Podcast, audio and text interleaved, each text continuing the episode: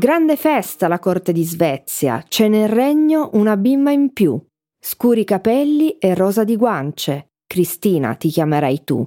Il buon padre voleva un maschietto, ma ahimè sei nata tu. Nella culla ti han messo un fioretto, Lady dal fiocco blu. Avete capito bene, abbiamo detto Svezia al posto di Francia e Cristina al posto di Oscar, poiché non tutti sanno che, sebbene l'eroina francese tanto amata dai bambini degli anni Ottanta, me compresa, non sia realmente esistita, ha preso ispirazione da un personaggio storico che ha invertito tutte le regole della tipica nobildonna seicentesca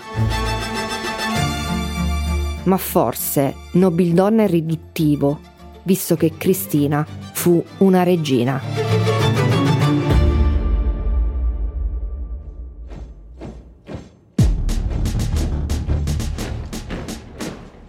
Facile conquistare il mondo con arsenali e corpi d'armata.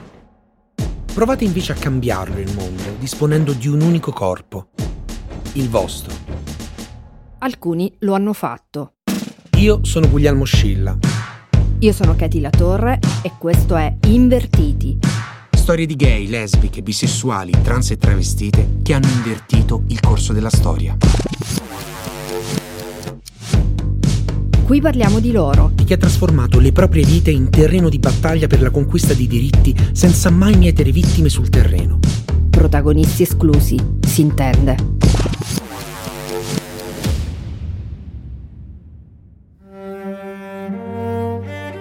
Stoccolma 1626. La regina consorte Maria Eleonora di Brandeburgo dà alla luce un esserino dai molti capelli e con una voce forte e squillante.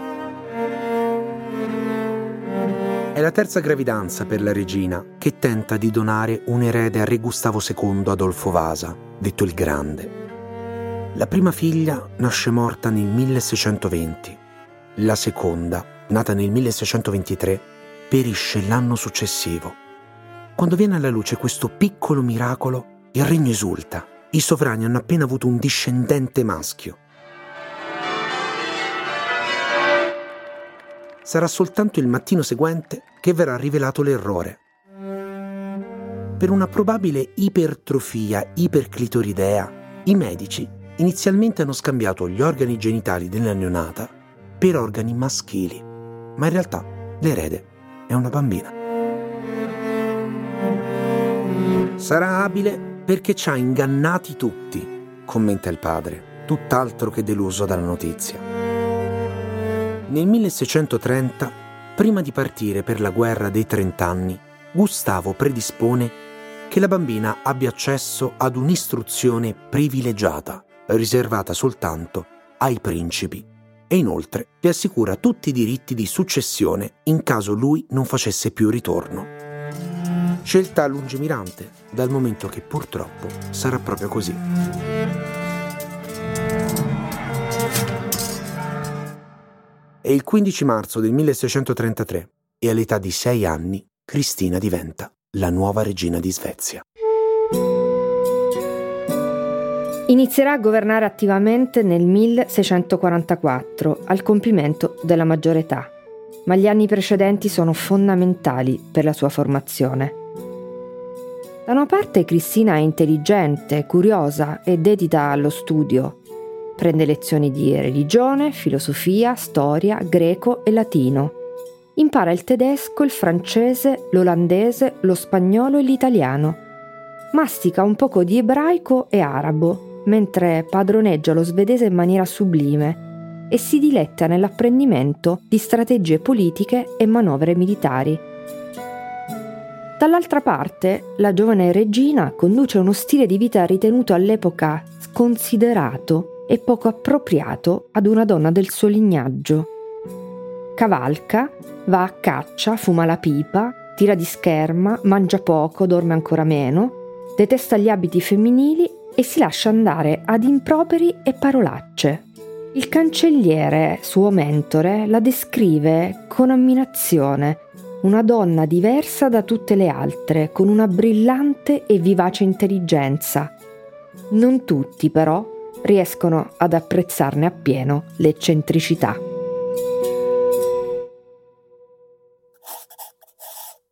È piccola, grassa, è un po' storta. Di solito indossa una giacca viola, la cravatta larga e una parrucca da uomo. È sempre allegra, un atteggiamento libero. Questo scrive di lei un viaggiatore inglese, Edward Brown, in una delle sue lettere. Non stupisce purtroppo che non menzioni minimamente la sua cultura e il suo essere poliglotta e poliedrica in così giovane età. Cristina è una donna e in quanto tale viene prima giudicata per il suo aspetto e per i suoi vestiti. La sua attitudine refrattaria alla femminilità fa costantemente scalpore, è Cristina stessa a parlarne in prima persona nella sua autobiografia. Da bambina provavo una vera avversione per tutto ciò che dicevano e facevano le donne non potevo sopportare i loro abiti stretti e vezzosi. Non mi interessava nulla del mio incarnato, del mio corpo e del resto del mio aspetto. Non ho mai indossato un cappello o una maschera e raramente i guanti. Disprezzavo tutto ciò che mi ricordava il mio sesso. Detestavo i vestiti lunghi e volevo solo indossare gonne corte.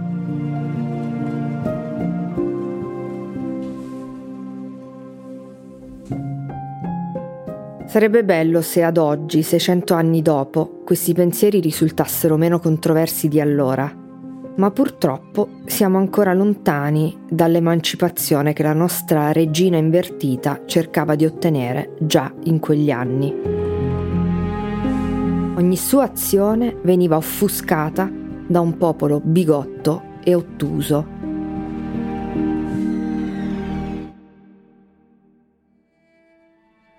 Il suo primo atto ufficiale da regina è concludere un trattato di pace con la Danimarca, riuscendo ad ottenere le isole di Gotland, oltre ad alcune province norvegesi.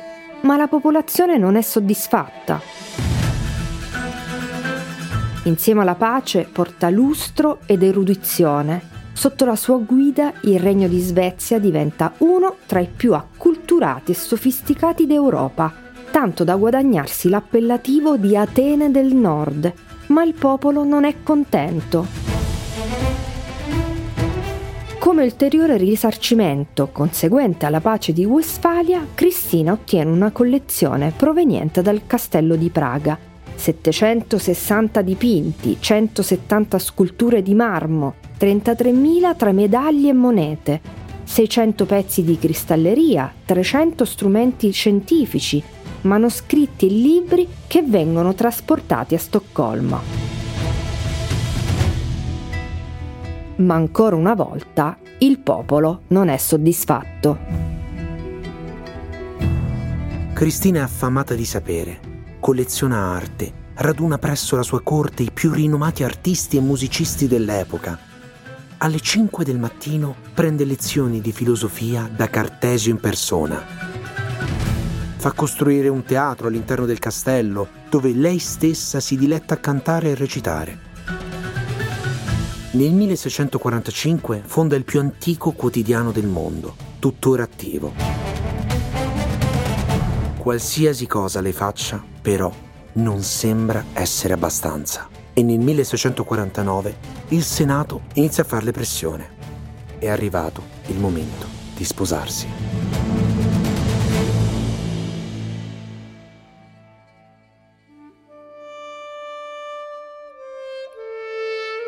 Il matrimonio implica delle soggezioni alle quali io non mi sento in grado di sottostare.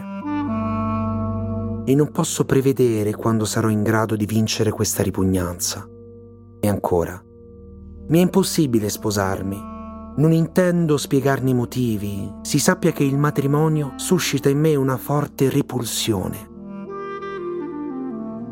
Non sopporto l'idea di essere usata da un uomo nel modo in cui un contadino usa i suoi campi. Forse da quest'ultima frase si può evincere qualcosa di più profondo sulla nostra regina. Cristina ama una donna e non ne farà mai mistero. Anzi, con l'orgoglio e il coraggio che la contraddistinguono, parlerà sempre di lei come la mia amata, la mia compagna di letto, creando scandalo e ancor più scontento. La donna in questione si chiama Ebba Spar ed è una delle dame di corte. Cristina resterà legata a lei per tutta la sua vita, come possiamo evincere da una lettera che scrive di suo pugno nel 1657, molti anni dopo la loro separazione. Se voi non avete dimenticato la facoltà che avete su di me, vi ricorderete che sono già 12 anni che sono posseduta dall'essere amata da voi. Io sono vostra in una maniera per cui è impossibile che voi mi possiate perdere, e non sarà altro che con la fine della vita che io cesserò d'amarvi. Parole estremamente romantiche, scritte da una donna che successivamente vivrà altri amori, pur restando, in cuor suo, sempre legata al primo.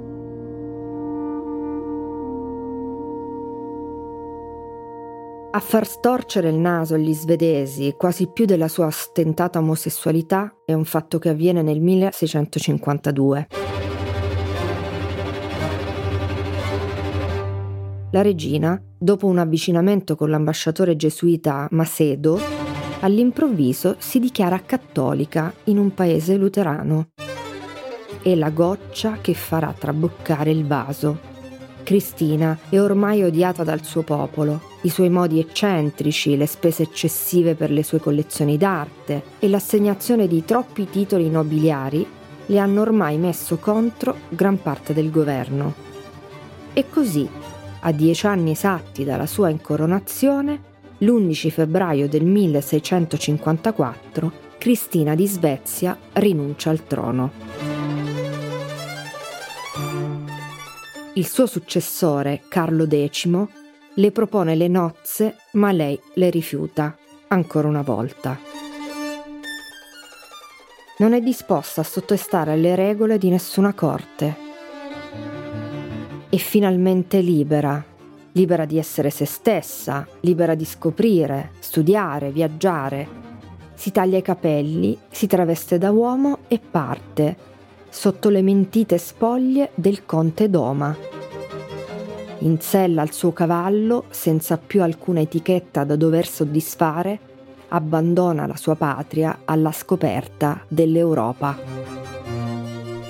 Giunge a Roma accolta a braccia aperte dal neopapa Alessandro VII e Gian Lorenzo Bernini disegna appositamente per lei una lettiga che l'accompagnerà nel suo ingresso in Vaticano.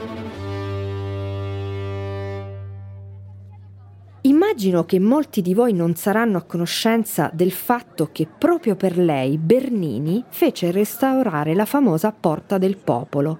Sì, proprio quella a Piazza del Popolo, sulla quale ancora oggi potete leggere la scritta in suo onore. Felici Faustoque ingressui, ovvero suo felice e Fausto ingresso.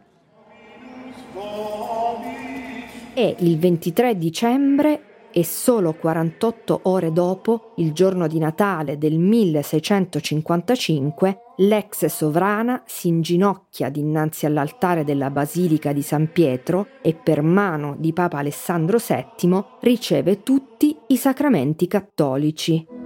In onore suo e della Madonna prenderà anche i nomi di Alessandra Maria.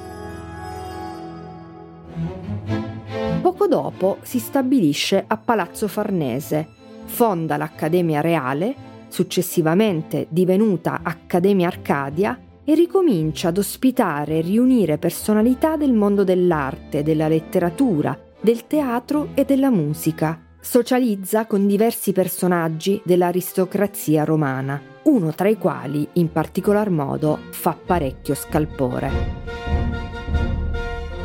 è il cardinale Decio Azzolino. Ancora una volta, l'amore di Cristina pare controverso ed impossibile. Non desidero recare offesa né a Dio né a voi, ma questo non mi impedisce di volervi bene sino alla morte. E dal momento che la pietà di Dio vi impedisce di essere il mio amante, vi sollevo dall'essere il mio servo, come io dall'essere vostra schiava. Non ci sono mezze misure con lei. Cristina è una donna che quando ama lo fa fino all'ultimo dei suoi giorni, ma non è disposta ad accettare compromessi, tantomeno in amore. Delusa parte per la Francia. A Parigi la definiscono una selvaggia maleducata, mentre gli opuscoli dell'epoca la chiamano prostituta, lesbica, ninfomane, ermafrodita, atea una brutta reputazione che peggiora ulteriormente con l'esecuzione del marchese Gian Rinaldo Monaldeschi, suo capo stalliere. Dopo aver ottenuto prova della sua malafede tramite delle missive che testimoniavano un complotto ai danni della ex regina, lei stessa dà l'ordine di ucciderlo davanti ai suoi occhi. Sebbene all'epoca fosse un suo diritto e quindi l'uccisione risulti legale, questo gesto getta un'ombra permanente sulla sua persona. Anche i rapporti con lo Stato pontificio si fanno a mano a mano sempre più tesi. Il neopapa Clemente X, fin troppo conservatore, le contesta l'apertura del primo teatro pubblico di Roma, nell'ex prigione di Tordinona. Quando, tramite un provvedimento pontificio, proibisce a tutti gli ebrei di uscire durante i festeggiamenti di carnevale, Cristina fa emanare un decreto che garantisce a tutti gli ebrei in necessità la sua speciale protezione. Lo firma come la regina. Con il susseguirsi di Papa Innocenzo IX, le cose vanno addirittura peggiorando. Alle donne viene proibito di recitare, cantare e indossare abiti scollati.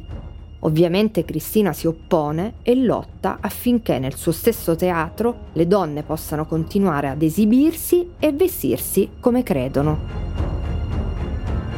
Tre anni dopo, nel 1689, contrae una polmonite e, all'età di 62 anni, il suo fuoco si spegne.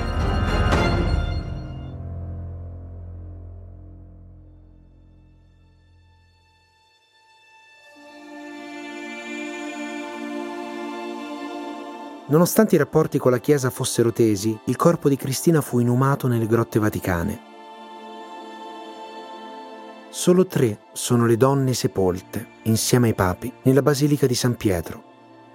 Matilde di Canossa, Maria Clementina Sobiesca e la nostra Cristina di Svezia.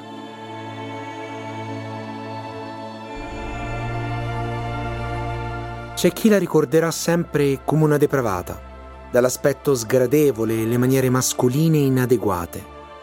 Noi invece la ricordiamo fiera, ribelle, colta, un simbolo di libertà intellettuale per tutte le donne, invertite e non.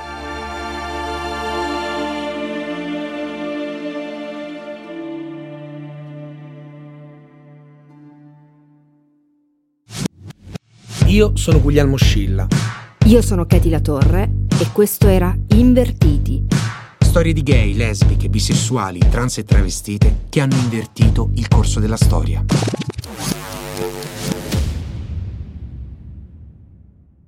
Questa puntata è stata sostenuta dal prezioso contributo di Veralab.